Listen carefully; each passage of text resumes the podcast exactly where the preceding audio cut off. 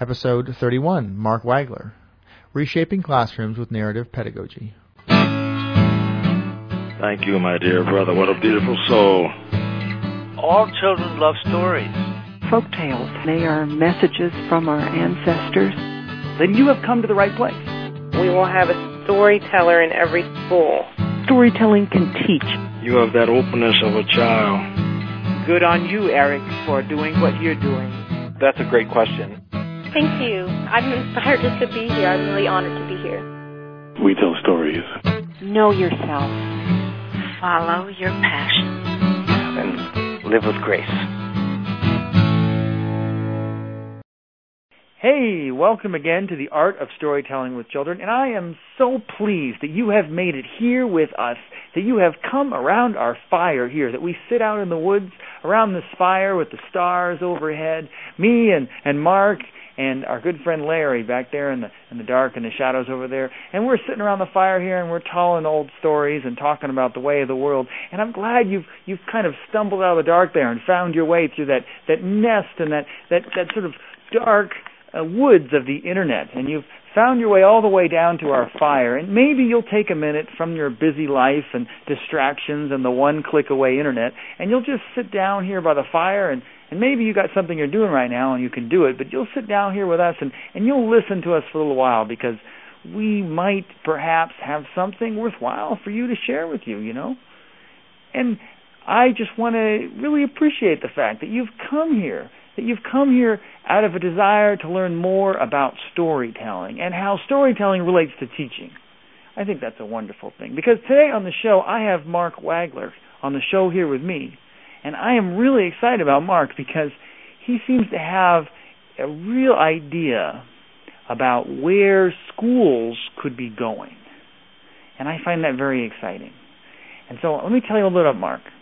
Mark Wagler grew up in a large Amish Mennonite family in Ohio. He studied cultural history in graduate school at the University of Byrne in Switzerland, the History of Science and Renaissance Reformation University of Wisconsin. As a freelance storyteller and folklorist, Mark conducted long-term educational projects with the Museum of Wisconsin Historical Society, Wisconsin Department of Public Instruction, Wisconsin Public Radio, uh, and the Center for Study of Upper Midwestern Culture at the University of Wisconsin-Madison, and directed a two-year-long teaching program in the U N, uh, U W, Madison, and the Madison School Districts on storytelling in the language arts and social studies. He was the first president of the Northland Storytelling Networks and co-director of Heads and Tails, an international conference on storytelling and education. Until recently, Mark taught a, a multi-age fourth and fifth grade classroom at Randall School in Madison, Wisconsin, and as co-founder of the Heron Network, the Heron Institute, and the Great Blue, a journal of student inquiry, he helped provide training and organization collaboration among teachers who were emphasizing equity, inquiry, and local study, and networking in their classrooms. His students regularly observed nature in the outdoor classroom he helped establish at his school, and on, and on bi-weekly Morning in the Marshes at nearby Lake Wingra. Um, in recent years, his students have taken cultural tours of the country, nearby neighborhoods, and seven uh, communities throughout the Wisconsin area, Hmong communities throughout the Wisconsin area. Um, students presented the result of these inquiries via student journals and conferences, museum exhibits, and a book, video, and websites, and local and global classroom networks. H- having never really talked with Mark about his history or how he's inspired, I look at what he's done, all these different things, and I see someone, right, who has really been influenced by Foxfire and the works of the Foxfire books. I've seen a lot of people try to copy the works of the Foxfire b- books and not get it. And just looking at this list of things he's accomplished, it's clear to me that Mark Wagler really understands how storytelling can be used to encourage the growth of self-empowerment and the growth and the growth of, of culture and the passing of knowledge and history from one generation to the next. So let me go on a little bit, just say a little bit more about him here. Um, he has published articles and book chapters and presented many workshops and keynote addresses based on his teaching, storytelling, and fieldwork. Among numerous academic and teaching awards, he has received a Woodrow Wilson Fellowship, a Dorothy Howard Prizer in Folklore Education from the American Folklore Society and the Presidential Award for Excellence in Teaching Mathematics and Science. Mark is now the program manager of the Local Games Lab at the University of Wisconsin, where he helps create augmented reality games about local places, support teachers who use the games in their classrooms, and research student learning. Although place-based games are new media for Mark, the N P C's roles and challenges feel very familiar in Mark. He's still teaching with stories. Uh, Mark, thank you for coming on today. Okay. Good to talk with you, Eric. I'm really excited. So is what I said true? I mean, were you influenced by the the Foxfire books? Well, actually, I began collecting stories before I heard about the Foxfire books. So when I did get to hear about them, I enjoyed it, but I had already gotten started before. Yeah. So what's a story that um, that has really influenced you in your life, or a story you'd like to share with us today? Well, I have two stories. One is a story I've never told before, um, although I've told pieces of it. And uh, I think of it as, as to tell you about my perfect residency. So when I began first consciously telling storytelling, I thought that it was kind of a hit and run. I go into a classroom, I tell stories, and I leave. I go to a library, I tell stories, and I leave. And so I thought that the ideal thing to be a storyteller would be is the maximum number of places that I could go to and tell stories. Hmm. Well, that happened until I began doing artist-in-residence projects with the Wisconsin Arts Board, oh, probably around nineteen seventy-nine, and um, telling stories many times a day, uh, my voice ran out. And so then I began realizing, aha, there must be another way to do this. So I began teaching storytelling and teaching kids how to collect stories. Now, the Arts Board had a, a really great program in the early nineteen eighties. Um, we did a, had a whole lot of artists and residencies uh, throughout the state and and other educational sites that were hiring the artists and hosting the residency would gather, and uh, at these events there would be showcases by artists, there would be panel discussions on how to create a residency, and of course, the artists, we had great times hanging out together. And as we'd talk, you know, we would, we, we loved to tell about our favorite events and, um, uh, you know, a great residency, something that happened, and I noticed that I would become envious when anybody would tell about a long residency. I mean, of course, I loved it if somebody had a great story of something they'd accomplished, but if it was a long time that they were at a school or a community center or at a library, I thought, now that has got to be the best because it is so deep and it is so profound. It's it's no longer my idea of tell a story and move on to the next town. And um, so, in fact, one year I got to add my story to this, and I had a year-long residency. I could walk to the Museum of the State Historical Society where every day I led storytelling tours of the museum and prepared programs, um, workshops for kids and programs for adults. And then as I was listening to, you know, artists talking about the ideal residency, the other thing that was ideal is what we used to call the core group. So you would present to many people in a school, but your core group or core groups were the people that you gave the big, the whole thing to. And uh, so the ideal core group was one. The ideal length of a residency was a year. Well, sometime later in my life, I began to realize that, well, that would be like teaching school. Hmm. You've got one group of kids, you've got them the whole year, and maybe that would work. Uh, when, it, when I think about that, I realize that my movement from being a freelance storyteller, you know, performing and working, you know, in a thousand or more places in the time that I worked, and then going back to teaching, is backwards of what everyone dreams to do. I mean, that the great idea is, and teachers would say, "Oh, isn't it great to be a storyteller? Like, I would love to have your job." And for myself, I noticed I was telling stories about community, and I, I there was one. I remember one year, I counted that in the thirty-six weeks of the school year, I was on the road for thirty-five of those weeks, leaving either Sunday night or very early Monday morning, and not come home till late Friday night. Mm. And I find myself crying sometimes. I just it hurt not to be at a new place and to tell stories, but it hurt to not have a place where I was deeply connected to. Mm. So that's the way in which I worked in the opposite direction of where, you know, a lot, I mean, I know lots of great storytellers who started off as classroom teachers, and I followed a different direction. That actually, I mean, let's just sidetrack for a second here, because I know you have a second story in the wings. Yeah. But, but um, is the storytelling lifestyle sustainable? I mean, is it sustainable to go from town to town, to school to school? Is it something that, is it a reasonable thing to think that we can do that for twenty years or ten years or even five years? Well, it can be sustainable in in multiple ways. I mean, one thing is that there are seasons in our lives. Hmm. So there are times when... Um, you know, we want to be on the road.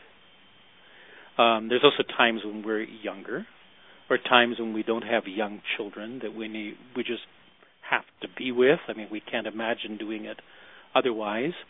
Um, you know, of course, I know storytellers who travel with their mates. Uh, so there's there's a variety of ways of making it sustainable. I think one of the things that, if I would have stayed in storytelling, I would have had to have gone the route that, you know, other people did, and that was to um, do much more marketing of myself, charge more money, and be gone less. So I, I was I was kind of a blue collar storyteller. Mm-hmm. I I I, I worked all the time, and that lifestyle was not sustainable for me. But I do believe that storytelling can be sustainable to somebody who's maybe a little wiser than I was then. Hmm. That's good. Let's go on to your second story. Well, the second story, I it's the second day of school. I'm in Madison, Wisconsin. And um, I've told all my kids, I've described to them this way that we're going to be doing science. And I tell them we're going to be do, asking our own questions, bring in materials or have materials that I have there in the classroom, set up the experiment, collect data, draw conclusions, and I, I've explained this. And uh, I give a, a, a deadline for having materials. I said that, you know, on Friday, that everybody who has their materials can will be able to begin. So Friday comes. It's a few days later, and I ask who, you know, who has materials, who's has their question, who's ready to set up their science experiment. And, of course, before then, I had conferenced with kids. I mean, anybody who had signed up to talk with me, I had gone over with them. I'd helped them think through. I'd given them ideas. Um, they were not expected to do this entirely on their own. But we reached the point with twenty-five kids. I said, well, who's ready to go? And a bunch of hands go up, and I said, go ahead and get started. And I said, the rest of you, and I pointed to a table in the corner of the room, um, I'll talk with you over there. So sat down, and I said, um, let's collect a little data here. So what do you know about everybody who's sitting here at the table with me? Somebody said, we're all boys. Yeah, I said, um, so there's, well, let's see, how many boys are there here? There's ten boys, and somebody said they gave the names of the other two boys. They said, well, those two, they're, they're doing science. I said, yeah, so we've got thirteen girls and... two boys are doing science. I said, is there something about doing science that boys, you know, have trouble doing?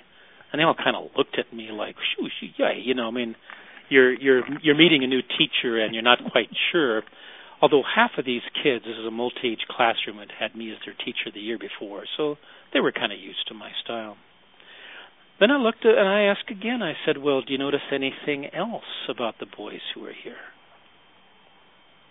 Kind of looked at each other, and I said, you know, are we, are any of you from the same background or anything? Um, I said, um, hmm, are any of you Hmong? Now, for those uh, uh, listeners who don't know about the Hmong, in Wisconsin we have the second or third largest um, population of Hmong who were refugees uh, coming from Southeast Asia following the Vietnam War.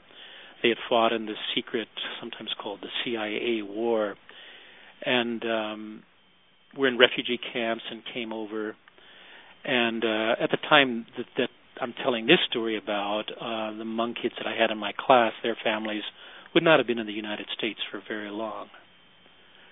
And um, so I said, uh, huh, some, some, some of, you know, well, wait, I said, there's five of you boys who are Hmong. Now, I told this story to my daughter that night. She was a third grader in my school, not in my class this year, and she said, Dad, you didn't. That's just awful. That is nasty. How could you do that? I bet you you... I said, remember, there's a huge Hmong story cloth in our classroom. And kids last year said most of those boys had been in my class last year, and they felt confident enough that they would talk Hmong, their own language, in class, and suggest we have Hmong words in our spelling test. So I, so I asked the boys, I said, uh, so is there something about Hmong boys that you can't do science? And then somebody said, well, you know, by and by, they're doing science. Yeah, I said, okay, so the, the girls are, the Hmong girls are doing science. But I said, is there anything about being Hmong? And it got totally quiet, just as my daughter was, although she was angry. And um, they're kind of like looking at me, I mean, where am I going? And then I said, I asked them, I said, what is the Hmong word for science? And they kind of looked at me, the Hmong boys, and kind of shook their heads. And I said, hmm, what is the Hmong word for experiment? I still, you know, didn't didn't have anything. And again, my, my daughter, as she hears this that evening, she is so angry and so agitated. And she said, you're embarrassing them. I said, Cassie, you're going to have to wait to hear the end of the story. So I said, in my native language, a dialect of German, um, I don't know a word for science, and I don't know a word for experiment. And so my dad never went to high school. He had never studied biology. So when I had been in high school and I was trying to, you know, learn how to do things, I thought that my dad couldn't help me. And I said, look at all these other kids over here. You know, they go home, some of their parents are science professors or they've studied science in college. They know all about how to help these kids get their materials. And I said, maybe some of you, and the kids are saying, well, I could get materials. I said, just just wait. I said, for some reason, there must be a problem with boys, and including Hmong boys, in doing science. So I said, I had a project I had to do with my high school biology teacher, and I, the project I chose was to classify, but to classify something. I classified trees. So I explained this to the boys. And I said I, w- I couldn't figure it out. It was wintertime, and my keys were set up for flowers and uh, buds and leaves, and I couldn't see any of that. It's wintertime. And my dad notices my total frustration. He says, can I help you? And I'm kind of looking, Dad, how could you possibly help me? You don't know about science. And he said, well, what are you trying to do? And I said, I'm trying to get, I need to get pieces of trees. He said, well, I, said, I can go out with you. So we got um, a hatchet, small saw, gunny sack. We went out into the woods back behind our place. What, say what a gunny sack is. Not everybody knows. Gunny sack is um, a, a bag with burlap that we would have used on the farm for, you know, like for oats or grain or things like that, flour. So it's a burlap bag. And so we went back there, and Dad, soon we came to a tree, and Dad said, well, you want that? And I said, what kind is that? And he said, that's white oak. Huh. So sure. So we got the white oak, and then you want this one over here? And I said, well, sh- yeah. What is it? And he said, well, that's wild cherry. And Dad knew the names of, like, all those trees because when he was a boy on an Amish farm, the wood they used, he knew the kind of wood that you would use for the spokes of a wagon wagon, the wood you'd use to make an axe handle, the wood you used for making fire. And he knew all of these trees, and I was total. So I turned to these Hmong boys again, and I said, you know, your parents have an astounding knowledge of nature. Now, you know, they haven't been here in the United States for very long, but just like my dad. And so then I told them a story about how I knew that because I'd done field work with, with the Hmong and had some very specific examples. So I said, um, you know, your parents have that really profound knowledge of nature. Um, they farmed, they hunted, um, but I said the knowledge of knowing how to do science in an American school, that's something they haven't had a chance yet. Science, you may have to get somebody to help you. So I got all ten kids, you know, listening, nobody's saying a word. And uh, I said, um, I said, is anybody who can help you? they all kind of like looked at me, and finally Sue says, well, well, you, Mister Wagler, you can help us. And I said, well, yeah, I could. I said, have any of you asked me to help you yet? And uh, they were kind of like astounded. Well, I broke up that conversation. They were able to start working on their projects, and immediately kids were asking me questions. And the next day that we did our experimental projects all around the classroom, kids in teams of one and two doing our independent science investigations, I can tell you every single one of those Hmong boys had a science project and was collecting data. So this is really about, I mean, what I hear you talking about in the story is is the culture or the story of science in in culture and in people or peoples.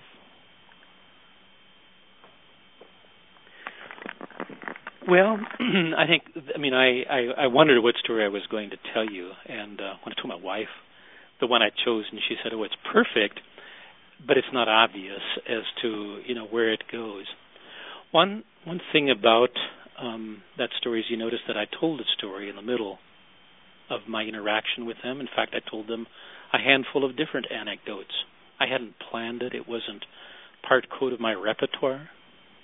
It was simply, it was the right thing for me to use to grab their attention, to grab their motivation. Um, and it's true. I I have taken a lot of risks because of being bicultural myself, that I trust myself in interacting with other with kids who are bicultural.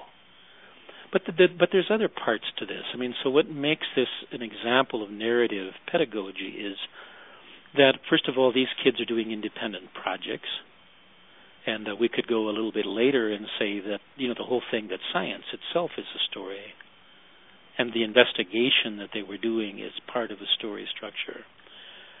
So, and there is um, a kind of pattern um, that is there. As I talked, uh, the kids began to pick up in the patterns of language, and so I use repetition and patterns and imagery and the dialogue. I, I didn't use much dialogue. Well, I used a bit of dialogue here. I think, in terms I think of a lot of people story. are going to have a hard time with this idea that science is a story.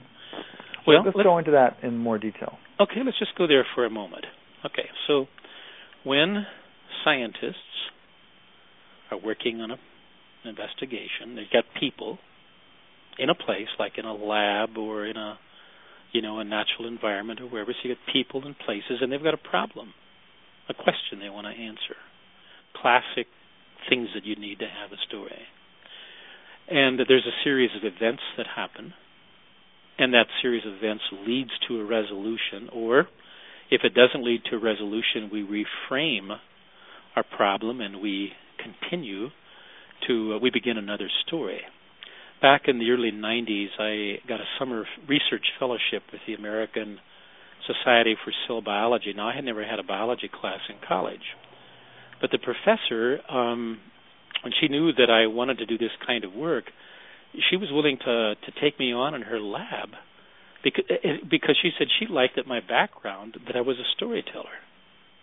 And she said, you know, you'll understand about patterns, and that's what we look for here, and you'll understand about solving problems. And I said, you really got it, Judy. I mean, that's exactly what I do. So I spent um, the entire summer often, you know, getting up before the sun was up, five in the morning, and sometimes till midnight, you know, looking through microscopes and setting things, trying to find stomatal patterning in a plant called Tradescantia. Now, that wasn't all that happened because I worked in a lab, and we had regular lab meetings. And when we had lab meetings, you know, the professor, she'd ask, well, let's see, who's who wants to go first? So somebody would tell the story of their research. I mean, that's what a lab meeting is. So I've been doing this, I've been doing that, but I'm having trouble with this. So it's not the whole story, but it's a part of the story. And uh, so somebody else I might tell and said, you know, I've, I've, um, I'm, I'm having, you know, real trouble with, I've been doing all this slicing with, um, with the um, with the with these leaves uh, of this plant, but um, you know I'm, I'm having real trouble like seeing the bigger pattern of it. So someone describes to me a method of how to do it, and so now we leave the lab meeting, and uh, after the meeting is over, we're in the lab, and the person shows me the steps of doing something. a sequence, a story. Now, that's not a profound story. It's not a folk tale, but it but it absolutely is a story. And in fact, most of our talk is our oral language is arranged in narrative. And the talk that's narrative, when you're a scientist and you you present at a conference, um, when you write an article, I mean, just look at the form of a scientific article and the way it's the way it's set up. So you start with your your question and where that question comes from. You describe the protocol, which are the steps of what you're going to do. You then describe the kind of evidence you've gotten as you've moved through those set of steps as you're resolving. Now, I'm not making all of this up. Um, at that time, back fifteen years ago, I began talking to people, scientists, about this, and um, and I got some leads of people who had written about science as story. Now, is science a story? Maybe math is a story. You know, maybe geology is a story. So, so are the underpinnings? Maybe, you know, maybe the, the world is a story. Are the underpinnings of these? Of the story in science, is the underpinning sort of a heroic journey? I mean, are many scientists driven by this idea of of of bringing back the gems from the dragon, so to speak? You know. Well, I mean, definitely one can find, if one wants to look for um, those kinds of uh, stories in in contemporary experience. But I would suggest that, you know, the predominant form of storytelling in our culture are not, in I'm saying in American mainstream culture, are not folk tales. They're not epics. You know, they're not lies. They're not. Uh, the predominant form of stories in our culture is people telling stories of their everyday lives. So mm-hmm. I could tell you the story about the bean soup I made tonight. And uh, my wife tells me the story about how, you know, what happened at a meeting today. We do this every day. Um, and so some people think of folklore as that it's long ago and it's folk tales. And for me, when I think of folklore, my wife is a professional folklorist, as am I also, um, but not as well trained as she is. I think of the study of everyday life. And in the study of everyday life, people tell stories like about doing a science experiment, but they do that much more often than what they tell the story about Three Billy Goats Gruff. This is Fran Stallings. You're listening to The Art of Storytelling for Children with Brother Wolf. Check out my interview on environmental storytelling, telling hope to inspire action. Let's go on with narrative pedagogy. Let's talk about that. Um, define it again for us. What is narrative pedagogy? And well, I think some people may be turned off by the word pedagogy, yeah, so just yeah, maybe yeah. lay that out a little bit. Yeah. Well, by pedagogy, I mean the science of teaching or the practice of teaching, the, you know, the reflections, the, you know, the awareness, the consciousness of how one goes about teaching. And by narrative, I'm actually just taking story and taking and turning it into an adjective. So that we have, you know, people in the religious profession who talk about narrative theology, and in what profession I'm in now, in game design, people talk about narrative structures, and in you know in literary criticism, people talk about narratology, and in fact, in so many fields, people talk about narrative and how narrative structures landscape architecture, how it structures legal profession, and so this use of this idea that of thinking. And as a way of being, is, is has, has become one of the really major um, kind of aspects of the of, of the university in the last twenty years. I'm not talking about you know the science and engineering and that, but I'm talking about social studies, literature, the arts. That looking at um, the way that narrative structures our lives. And so when I use these words in narrative pedagogy, I'm, I'm trying to use some words that indicate to us that I'm not talking about me telling the story about my dad and me going out and cutting down wood. I'm really trying to say that the entire teaching experience and the learning experience can be structured in the shape of a story, so that we're living a story. And when we live where we consciously create the world and see the world unfold as a story, some very different kinds of stories get told by the students and the teachers. Hmm. And so the way I can give you a set of words, and I, I did in the blog, a set of words that might describe and characterize narrative pedagogy, but without deeply experiencing it as a teacher, it's just going to be a set of words. I mean, for example, um, I think one of the greatest scholars of, of folktale and, and of traditional narrative is a professor here at U W Madison. He's in his seventies, and he's legendary here for the courses he teaches on African storytelling, uh, Professor Harold Choib. And when he talks about what the elements of storytelling are, he uses words that at first kind of catch you off guard. He says storytelling, the three main ingredients are image, body, mm-hmm. and community. Yes. Now, we, if you look at that, you soon see that image is kind of the core component of what we sometimes call the story or the plot. And body, we often talk about how we perform and our gestures and our voice and our, you know, and community is the sense of the audience. But if one looks at this from within a larger metaphor, then what does it mean to be a teacher who is deeply aware of her or his body and the bodies of the students? And what I mean by that is that one experiences the story in its kind of deep, absolute presence. That when I am present in a classroom with a group of kids, if a story gets told or not told, we're living a story, that our bodies are, we're present. And by bodies, I also mean our emotions and our senses and our, our whole being is present, not just a set of words. We're not disembodied in a story. That's ghosts. And so the kind of stories that I'm talking about is not ghostly. It's It's embodied storytelling. And so to structure a curriculum where body and community and imagery and pattern and dialogue and problem solving are present, um, I can give you, well, I could, I could teach this all year for four years to somebody who wanted to learn how to do this.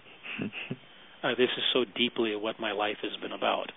Can I do it in a half an hour? I'm not sure. Well, let's get down to the bones here.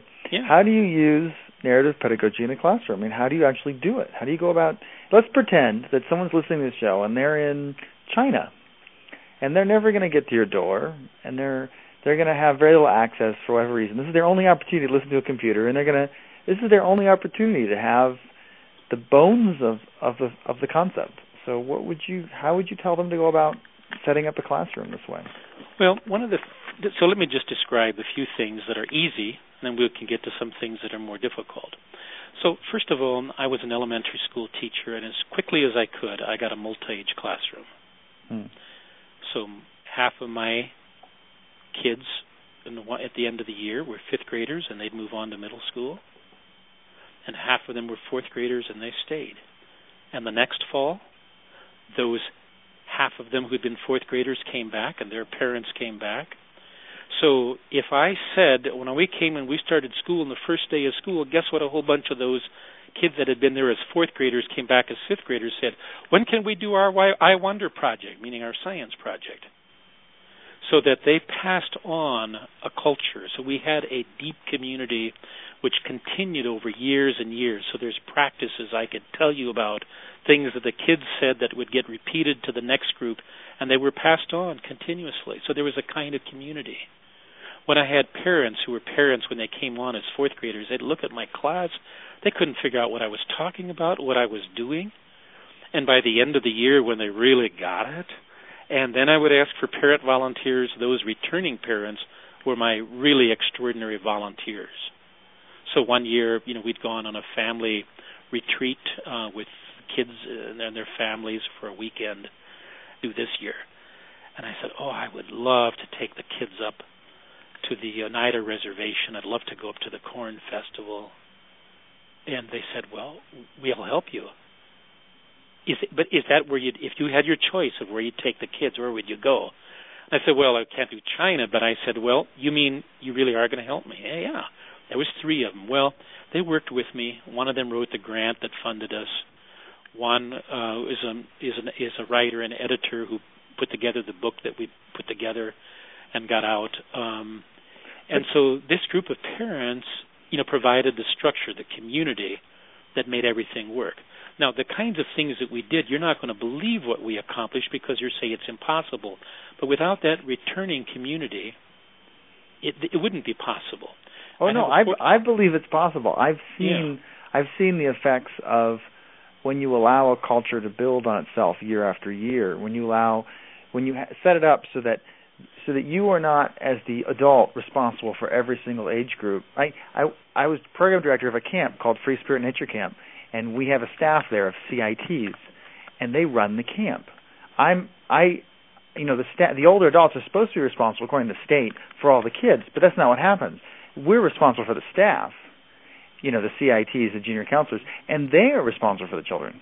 Hmm. They watch out for those younger folks, and it's amazing to behold. I mean, you know, ultimately we hold that basket of safety, but there's this sense of multi-generational uh, culture from year yeah, to year. Camp, camp you know? does that. Um, but it's um, it's I said camp does that, but it's amazing that school school doesn't. One year, my principal took it away from me. Hmm. I had been teaching algebra for years. I had kids doing incredible projects. You know, sometimes fourth graders would be afraid. They had a choice to either do algebra or be in the regular math group.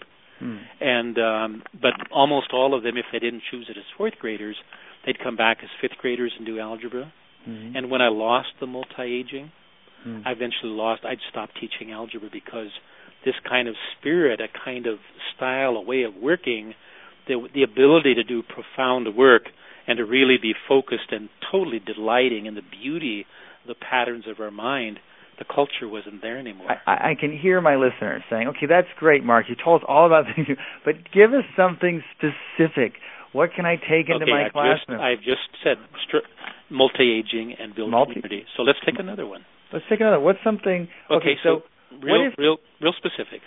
Um, one of the things that I do, because I worked for years telling stories and collecting stories, I'm very much aware of oral language and how oral language connects to developing language and power with language. So because I am able to help students in our conversations develop patterns, rhetorical patterns, vocabulary, concepts, The every time that language gets used, we are making progress in our use of reading and writing. Now, that means that I'm able to build bigger projects because the oral language that I'm using when I'm teaching science and math and social studies, we're doing language. So sometimes people come in my room and they say, well, when do you teach reading? Because they try to figure out. I mean, reading is the queen of the of the curriculum, and instead we're off... Um, doing our mornings in the marsh where we're traipsing around by a lake and we're off on a field trip somewhere and we're kids doing independent projects and someone says, where's your curriculum? Well, my curriculum is in a very strong perception about oral language. With that, by, by seeing language being used everywhere, it meant that also we did a lot of reading and writing. And by doing a lot of reading and writing in our projects, it meant that I could do most of the things that I taught in a project way. So now I've got kids much more deeply engaged. So they're writing um, with a real sense of community, sense of audience. That's a narrative idea. Hmm. So, you know, we talk about authentic audience. That's a narrative concept. I mean, so many of the things that I talk about, you know, problem solving, improvisation, it's inquiry. I mean, these are many of these ideas are out in the world. I was just I've tried to pull them all together for me to have a way of teaching. I'll, I'll give you another example. So one of the things I hear you saying, I want to hear your example, but uh-huh. um, one of the things I hear you saying is I hear you creating passion in your students. You have uh-huh. experiences with them, or you set up opportunities for them to be exposed to new ideas, and you're creating a passion for it mm-hmm. and a culture that it, that that can then support that passion and can carry on from year to year. So you're not just having to reignite every year the, the, in the same baseline. You can build. You can Absolutely. carry it. You know, give give us your other example. Well, one one thing that in my classroom is that I suspect that my kids would write more than any other fourth or fifth graders in the United States. Um, and it, it had to do, once again, with, with a set of things. Um, I taught writing and used a lot of oral language things. So from a workshop that I'd had back years ago with a, a, a man at Columbia College in Chicago, John Schultz, I, I learned a way of coaching, which is very different than the coaching, that way that I developed coaching in the early eighties in my residency. It was a much more direct, um, so my kids are reading out loud from a story. I would do something that some people would say, oh my God, what is he doing? I'd say, read louder, please. I didn't wait till the end and say, oh, that was really good. You know, next time you may want to read louder. I would immediately say, louder, please. So a kid starts reading louder, and lo and behold, other kids stop goofing around and they pay attention.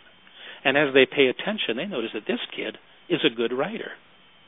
Well, if I had been too gentle with all of this and been afraid of using what I know about oral language, and would have been afraid of simply saying louder, please, or slow down, please. And I could, again, we could, huge amounts of examples of this, but basically what happened is that kids began to have huge delight in listening to each other read what got written. So you'd want to write something, and you'd want to write a whole lot. In the morning, we'd always begin writing in our journals. And here's how it would go. Almost every day, I would say, who wants more time to write? And almost all the hands would usually go up.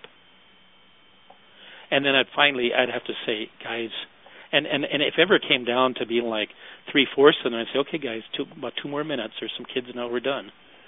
Um, and so kids wrote because they were in charge. They wanted to write. But the reason they wanted to write was because of this oral language component, this awareness of audience, the awareness of voice, the awareness of touching, reaching somebody, and of being able to create within that context. Eric, this is all way too complex to do in an hour, but let's see if we can give an image or two to get there. I've spent well, my whole, I started teaching in nineteen sixty-three. So, uh, seven years for, before I was born. Yeah. So, yeah, yeah. Let's be clear who's the pup and who's the grandfather, okay? um, I I find this really fascinating because many of these ideas, uh, in some ways, I've had to turn my nose to the wind or into the wind and just run the direction that I, the opposite direction I was being blown in. Yeah. Because I was so harmed by bad yeah, teaching yeah, yeah. as a youngster. So, Uh, you know, I went through this period where um, I basically just looked for ways that I could use story in teaching wherever I could, and I find it fascinating listening to you. Um, I found very few places in the United States, and maybe I just didn't have the right language when I was looking, but I found very few places that supported this idea of culture. And in fact, until I've had this conversation with you, I have never felt like any, no one has ever said to me before, I built a culture in the classroom that continued from year to year, or I worked to create a culture from year to year. I've had people say, you know, oh, I've built a good classroom culture, but they didn't seem to be like trying to do that multi-age thing. They were just trying to build up this expectation in their classroom, or um, I mean, maybe in Waldorf classrooms, it's part of their curriculum. They, you know, but it's one group, and they're going up, and they're it's year after year. It's not really passing it down from one hand to the next. Um, and I've talked about this last couple calls, but I'm going to say it again. I just went to the uh, Wilderness Awareness School at the Art of Mentoring, and one of the things they use there in their description of how they're creating this workshop, which is a multi-age workshop. There were people there from the ages of four to the age of seventy-two. There's one hundred people, all through the age range. And it was the only time I've ever been in an environment like that where every single age was held by the community. And one of the images they used was the image of of Um, there were these nineteen-year-olds who were taking care of the teenagers out there, and they were watching over them as they were out in the woods, away from the community because they're teenagers, having their own good time out there. And um, one of the older teenagers was talking to one of the elders, and he said, you know, I am reaching up with one hand to you, and with my other hand I'm reaching down to the kids I'm watching. Mm-hmm. And this image of of this chain, In any in any community that's functional, there's this chain from the smallest child to the oldest adult, and it's one hand reaching up and one hand reaching down.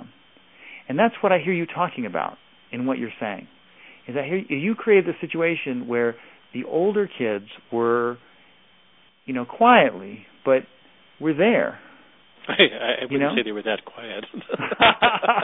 Well, I didn't. I, I mean, you really. I, you didn't, I, I, I you didn't talk in a fair amount of creative of um, expression. Yeah. Yeah. So they were there for the younger kids coming into the classroom. Their hands were out, mm-hmm. and their hands were up to you as well.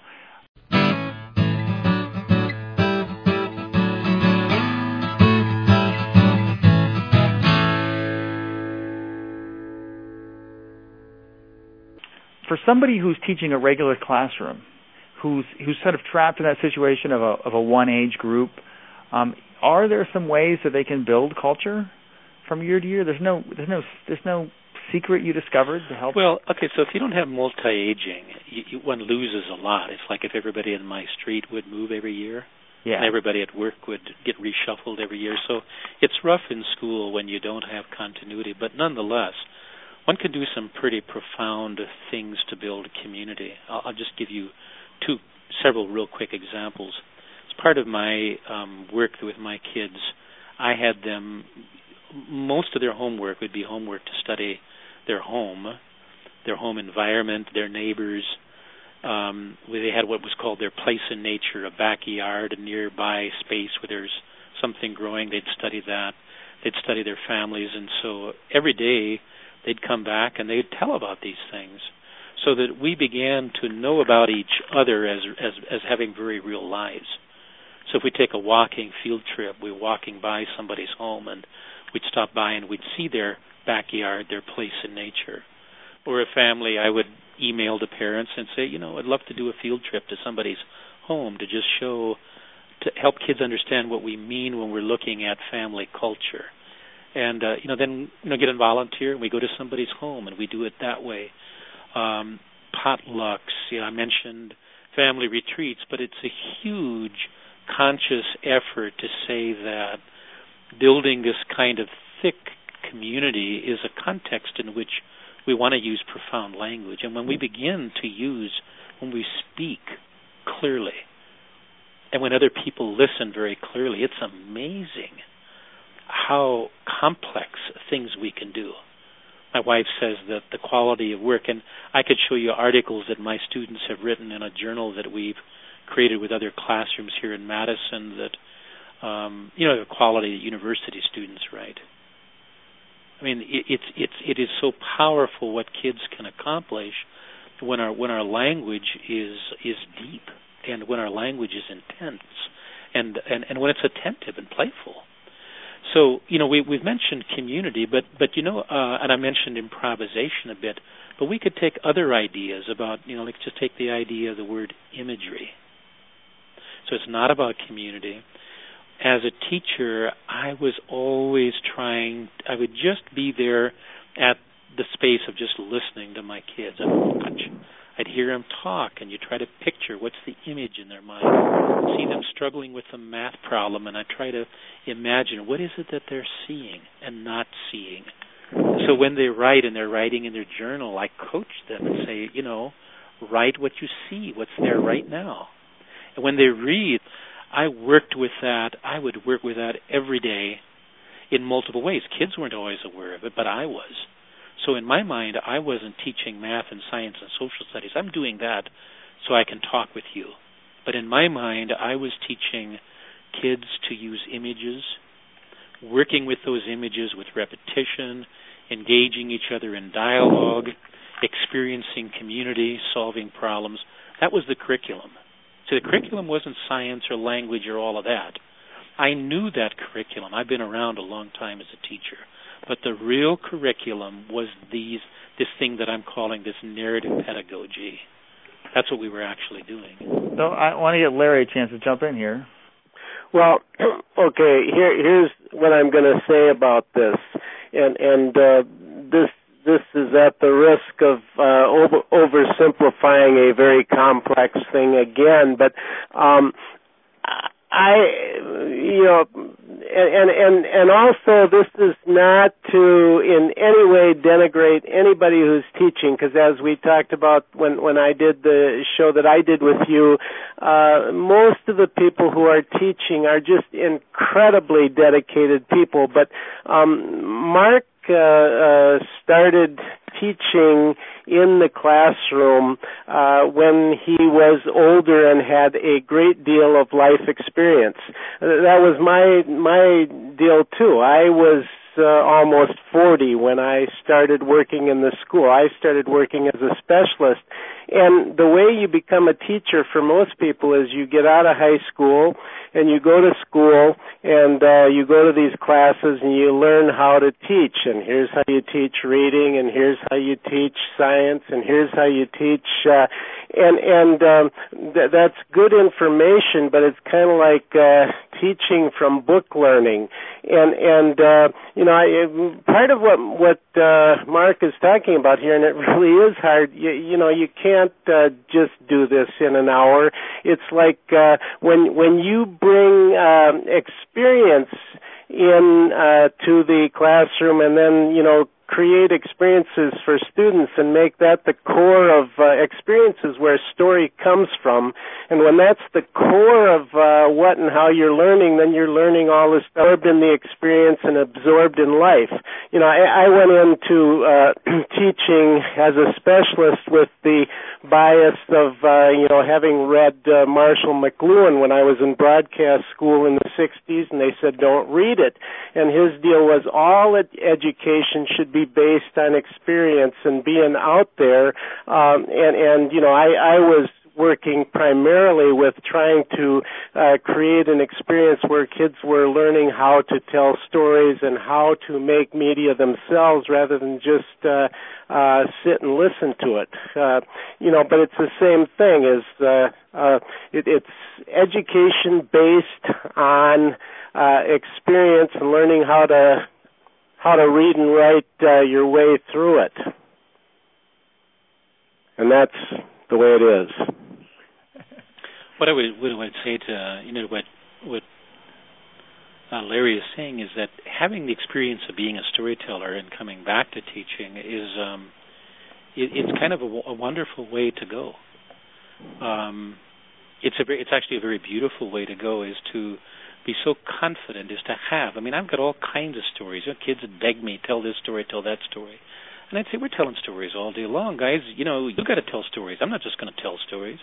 But to have that as a part of the structure of one's mind, as a way of thinking, is is transformative in terms of how the class, in terms of what that can mean if one can use real-life experience, which Larry mentions, but also the experience of knowing of knowing story very, very deeply. I'm re- I'm reminded of a story, and I was thinking, uh, Eric, rather than telling you my other offer, I, I just I thought I would just simply make my offer a final story. I notice we're getting near the end. I can't remember what Larry said because I wasn't planning on telling this story, but something that Larry just said prompted me uh, to tell this. Um, And, and and and this is a, a, in a kind of an seems like uh, somebody coming into my classroom and saying, um, "Well, th- this wouldn't be good for this wouldn't be good for all kids because this is not a structured classroom." And I'd say, "Oh wow, you know, in order to run a classroom like this, you need to have a, a huge amount of structures. I mean, just an elaborate kind of structure. I have enormous structures. I know the science standards. I know." The math standards. I know writing, because like what Larry said, I've worked as a professional writer. I've worked as a professional folklorist. I've worked professionally in community organizing. Um, I told you I worked, you know, professionally in a lab doing science. I was a math major in college. I mean, I know these things. I know them very, very deeply. I have profound structures. You have to have that if you're going to be able to give kids room to work on projects. You, you need a lot of structure. So then, here, here's the story that I once told my kids, and uh, and then I've, I've I've told it since. And I said, well, I said, um, in a, a cornfield, you you plow the whole field, and you and if you have a three bottom plow or a six bottom plow, you plow it all in even rows, and you can go long distances, and it's all plowed at once. You disc it all at once. If a kid were to raise her hand, I could explain disking, but see, I was raised on a farm. And then you plant it all at once. You planted the same amount of corn, the same distance apart in the rows, the same distance apart in the rows. Everything is exactly the same. And uh, then you you put on the same amount of pesticides. I said in the old days from my dad, when we didn't use as much pesticides, you'd cultivate all of it on the same day, and you'd do it in rows, harvested all at once. And on every stalk, you know, you want to have two ears of corn if you've got a good field of corn. So you harvest it all at once, and then, you know, you plow it back down, and it's all the same. I said a lot of classrooms are like that. All the kids are lined up in rows. You do everything the same. You give them, you try to tell them all the same bit of information, and you make them line up to do, you know, to to go to lunch, and you line up to go anywhere, and to get permission to do everything, and you you put everything in rows, and you want everything to happen at the same time. And so the classroom, and you call that, sometimes people say that's structured. It's real structured, but it means it's a very simple structure. I said, now consider what those cornfields replaced in some places here in America, prairies. Now, a prairie has many, many different plants, but not only those different plants whose roots are interacting, but many kinds of insects and birds and small mammals and reptile things that thrive in that space. But the problem about a prairie is that it's not easy once you've plowed it up to reestablish it.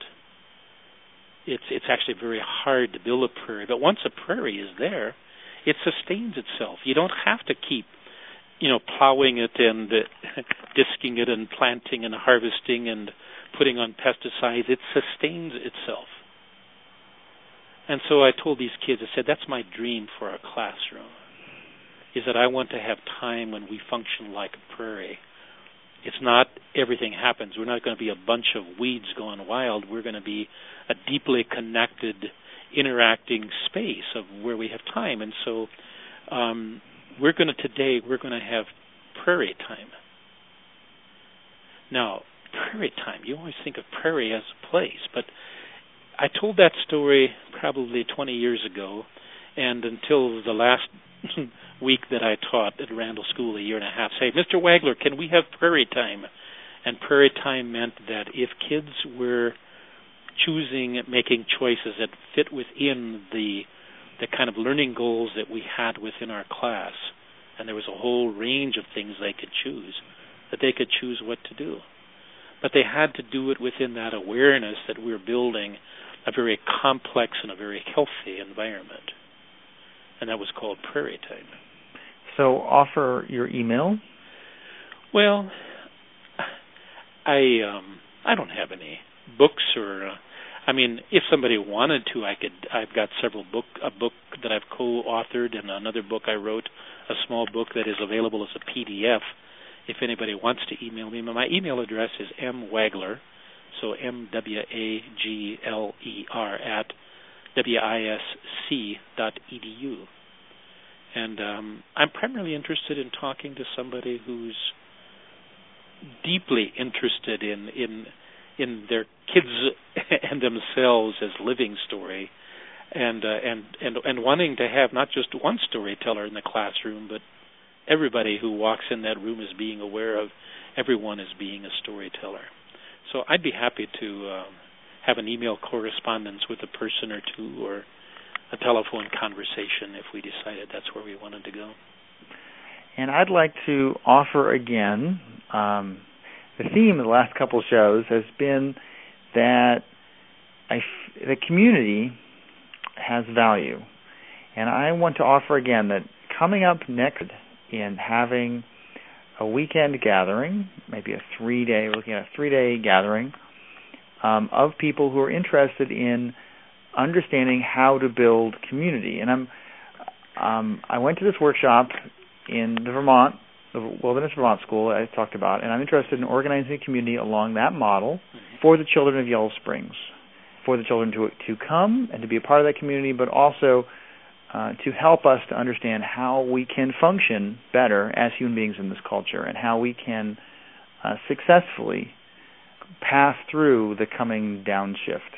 And if you know anything about what's going on with peak oil, then you'll understand what I'm talking about. And if you don't, think about it. Look it up online. Peak oil. So you want people to uh, who are excited about community to get in touch with you. Huh? Yeah, and I think people who are interested in the role storytelling can play in community. Um, keep an eye on this website, and if you haven't noticed already, we have a vibrant, vibrant community of storytellers, online storytellers, who are taking part in this website, storytelling with children dot com, and are taking part in these conversations.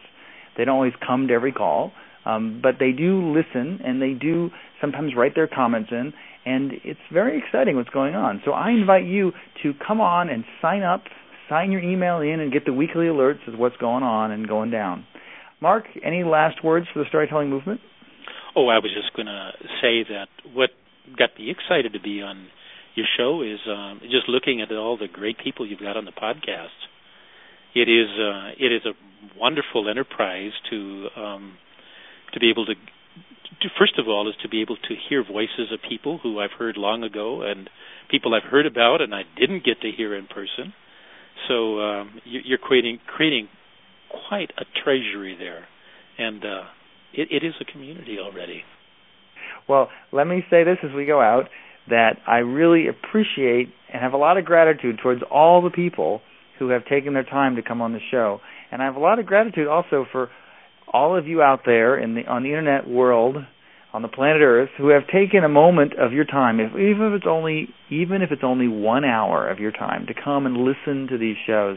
I really appreciate it, because it definitely is my passion, and I find it extremely exciting. And without listeners, it's kind of pointless. So even if you only take the time to listen to one show, and this is it, I really appreciate you taking the time.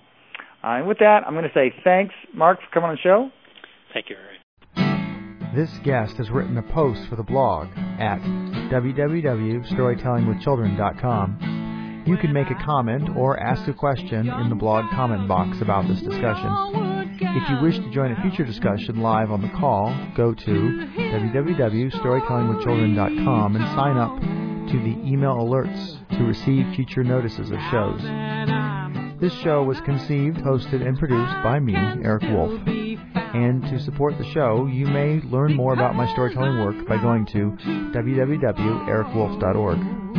The music was created by Mary Kay Croft, and we are much indebted to her contribution. This podcast is the responsibility of Brother Wolf Storytelling and is distributed under a Creative Commons non-derivative license. That means you can copy it and give it away, but you can't edit it or sell it. Thank you so much for listening.